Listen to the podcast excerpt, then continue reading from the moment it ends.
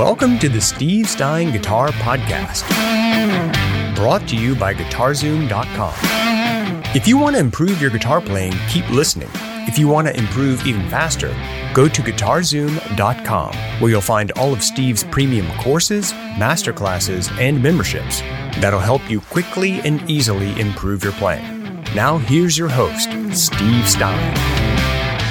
All right, so what I'd like to do is offer you some other uh, opportunities to play some chords in different places that maybe you're not as familiar with. So I'm going to show you just a brief introduction to what we refer to as the caged system, which is a way of combining the C, A, G, E, and D chords, literally in that order, caged, across the fretboard to be able to better see how to um, connect chords all the way across instead of just in various different places. Now, I, again, I don't expect you to sit and study this entire thing and that's all you do, but I want to give you the opportunity. So the way this works is if you think about it, um, I can play a C chord all over the fretboard, anywhere I want, or an E chord, or a B flat chord, or anything like that. But what this does is it gives you a system of being able to connect them all together. So let's say, for instance, this C chord. What it does is it contains some open strings, right? So if I wanted to play this as a bar chord, I'd have to move up and bar, and move up and bar, and move up and bar. If I wanted to do it with an E chord, which you know, that's our six string bar chord, right? But if I wanted to do it with an E chord, I'd have to move up and bar, right? If I want to do it with a D chord, a D chord has a space. So if I moved up, I'd have to bar back here. Okay? So what that means is technically any open chord can be moved around with a bar. It's just some of them physically are really tough to do, right? Well, with the cage system and with soloing, our job isn't really to make the shape, it's to visualize the shape. So if you think about it, if I took the, the chords C, A, G, E, and D, the cage system, okay, and I laid them out on the guitar, I want you to see this. If I took the C chord, which is in its natural position, and where my third finger is, if I barred over that and made the A shape of the cage, which is our fifth string bar chord, that would be the next connecting C shape, or C chord, excuse me. So the C shape of the C chord, the A shape creates a C chord, now, where this finger is, I'm going to bar over that and I'm going to make a G chord with my other three fingers. Now, this isn't easy to do, and again, I'm not telling you that you need to learn to play it, although that might be nice.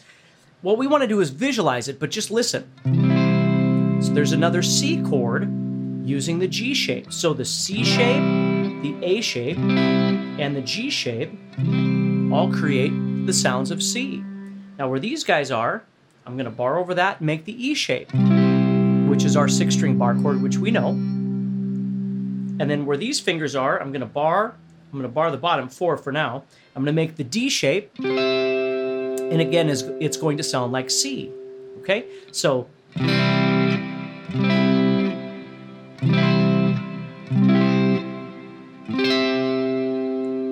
So the, the trick to behind the cage system is it doesn't matter where you begin Okay, you just keep going. So C A G E D, C A G E D. So let's say I started with an E chord of the caged. These fingers here is where the next chord, which is the D, that would go. And then where this is, we'd have to start all over because we're at caged, we're at the end on the D. So if you look at these three fingers, I'm going to bar here and make the C chord. And the sound is going to be E. So E being made with the E shape, E being made with the D shape, E being made with the C shape, E being made with the A shape, E being made with the G shape, and then E being made with the E shape, and then we'd be back on our octave again after that. Right, right here.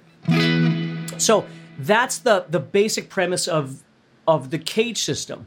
Now, that's not always easy for people to understand. And again, in this course, what I'm trying to do is make things easy for you to understand. So, a really great way of approaching this is if you know a six string bar chord and or if you know a fifth string bar chord, what I want to do is give you a little shortcut right now. Okay, let's just pick a chord. It doesn't matter. Let's just say we had a B major bar chord. Okay, there it is on the sixth string. Okay, a nice shortcut is if you know your six string bar chord, what you can do is just understand that above you is the D shape and below you is the G shape. Now, what good does that do you? Well, think about it. If I was soloing over this B chord, Okay, I'd have B major, which I could totally use. But again, what I want to do is I want to try and emphasize some notes from each one of these, right? So as this is being played, I can visualize those notes, but I can also visualize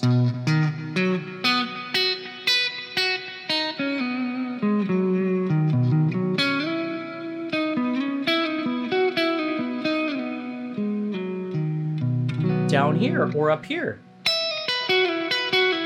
with that shape up here. So that's a nice shortcut is just being able to take what you already know, which is a six string bar chord, and just see the two on the outsides of it. That's a great place to start. If you know your fifth string bar chords, let's go to an E on the fifth string. Here's an E on the fifth string. If you know that, okay, then what you can do is below this shape, okay, is your C, and above this shape is the G. So it's an easy way of finding those. I love this C shape. Now, not that I play it as a chord all the time, but I love the sound that I use over that.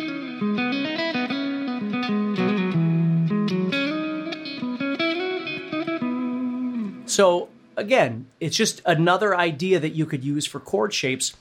So, you could study the entire caged idea, if that makes sense to you. And if not, just grab an idea of how to expand it around your six string bar chord or how to expand it around a fifth string bar chord and just use that for the time being. Okay, so the next thing I want to talk about with you are some alternative ways of visualizing and playing across your fretboard.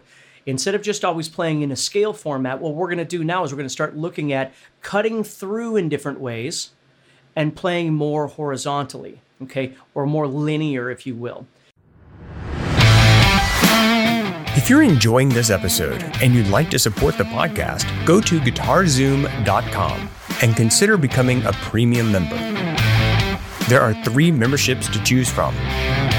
VIP, which gives you instant access to a library of short but powerful courses as well as new bite sized lessons each month. There's also Play Songs that gives you step by step lessons so you can learn to play your favorite songs fast. Mm-hmm. And finally, there's Masterclass, university level training on everything from soloing to music theory, from blues to home recording. For more info about these memberships and all the premium courses available to you, go to guitarzoom.com. Now back to the podcast. The first thing we're going to do is we're going to talk about intervals or what we refer to as arpeggios. Now, an interval is just a distance between two notes. I have a, a, term I call intervallic playing, which doesn't really mean a lot, except that I'm very conscious when I'm playing that I'm not always trying to play all the notes in sequence because if I do, it just sounds like a scale when I play. So I'm I'm conscious of jumping over different notes to create larger sounding intervals at times, not always, but at times. And I'm going to show you some of those things.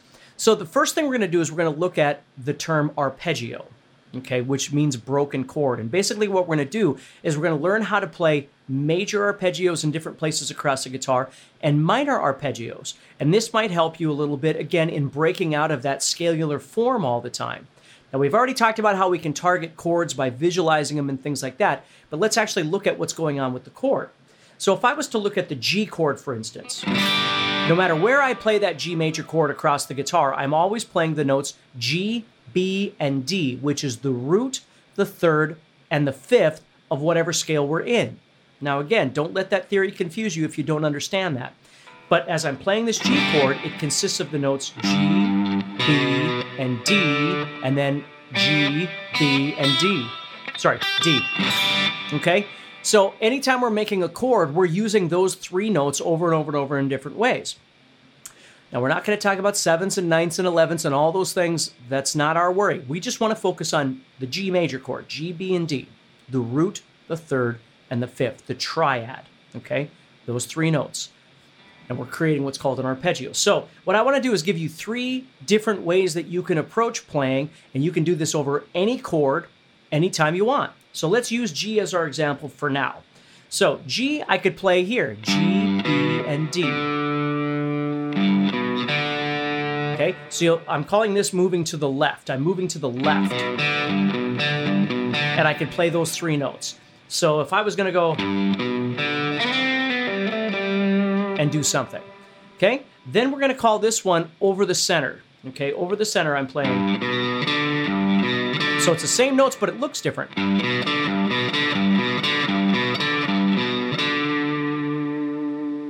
And then to the right.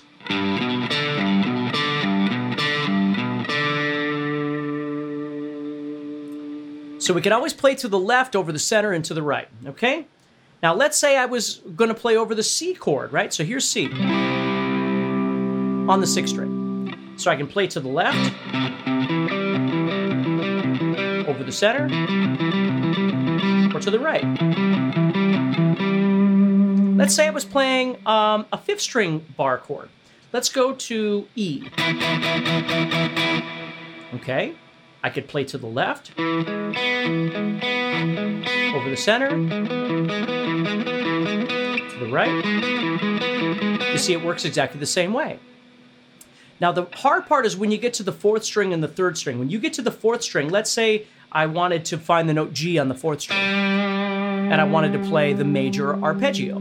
I could play G, B. Now, it's going to look a little different because of the tuning between the G and the B strings. Here it looked like this. There was two frets in between. I was playing three, two, zero, right?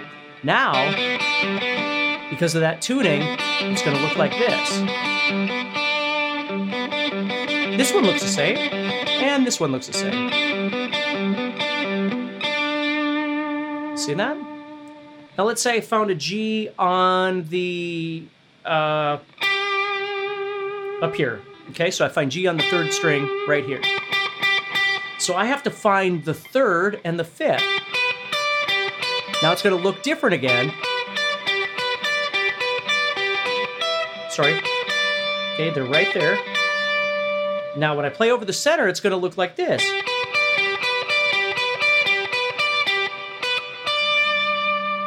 And if I play over here,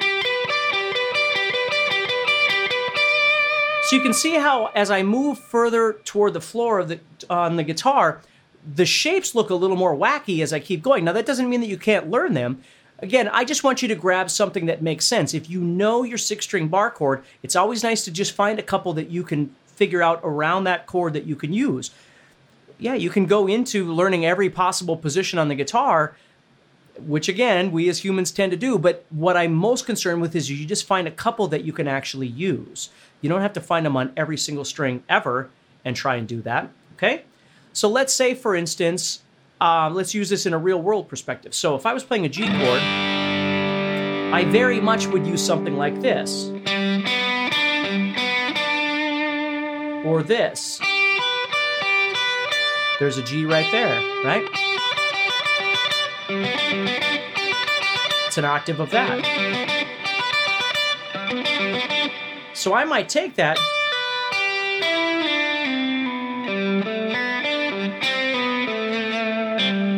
Now, notice how I'm using the arpeggio, I'm using that triad, if you will, but I'm not just playing that. I'm trying to add things around it. Once I've played intervallically, jumping over things, I try and add some stuff in between again.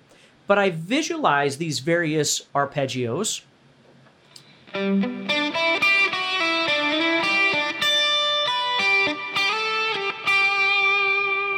And if all of a sudden a C chord came up, well, I'd have to look and go, well, where do I see a C chord? Well, I see one here, right?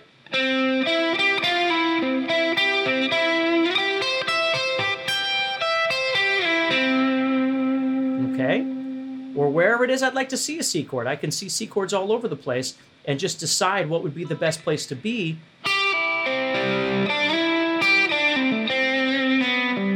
Then back on my G, for instance. So sometimes when you solo, instead of just thinking about playing the scale, what you can do is actually go, okay, well, here comes a G chord. So where can I see a G? And again, don't panic that you got to know every position, but just find something. Where do you see a G? Oh, I got a G here. Okay, well, that's okay. Let's start there. We've got that, or that, or that we could do. But do you see something else under there? Is there a scale that's that a structure, right? A skeleton underneath there that we can attach back to. because there's got to be some sort of reinforcement. That's why it's always nice to build these things over a position that you already know in terms of the scale because you can always fall back on that as you're playing. So that's how you would approach playing major triads or arpeggios across the guitar in whatever chord you want. Next time on the Steve Stine Guitar Podcast. Hey, Steve Stine here. Thank you so much for joining me. This lesson, what we're going to be doing is expanding the idea of harmonic minor. Now, generally, when we look at harmonic minor, all we're doing is taking a natural minor scale and we're expanding it by uh, by raising the seventh, right? So if I did this.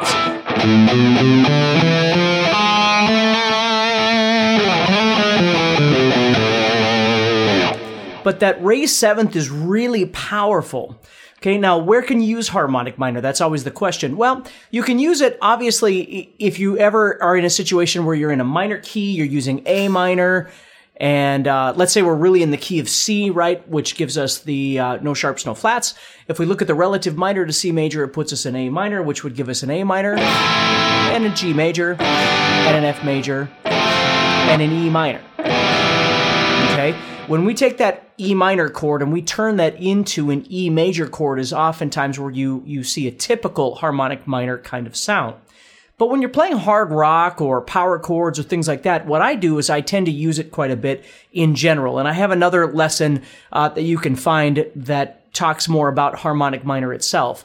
And so you can watch that and kind of get a better, better idea of it. But what I want to do now is I want to expand that idea of the harmonic minor by introducing you to a couple of other ideas. Hey, Steve Stine here from GuitarZoom.com, and thank you so much for listening to this podcast. If you enjoyed this episode, can I ask you a favor? Please subscribe, leave a review, and share it with a friend. Your feedback means more to me than you'll ever know. And be sure to check out my YouTube channels where you'll find over 1,000 videos to help you with your guitar playing. Thanks again for listening. Stay positive, keep playing, and keep having fun.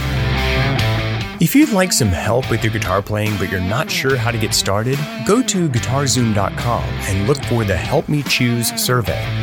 By answering a few simple questions, you'll get Steve's personal recommendation of the perfect course for you. All this and more is available for you at guitarzoom.com.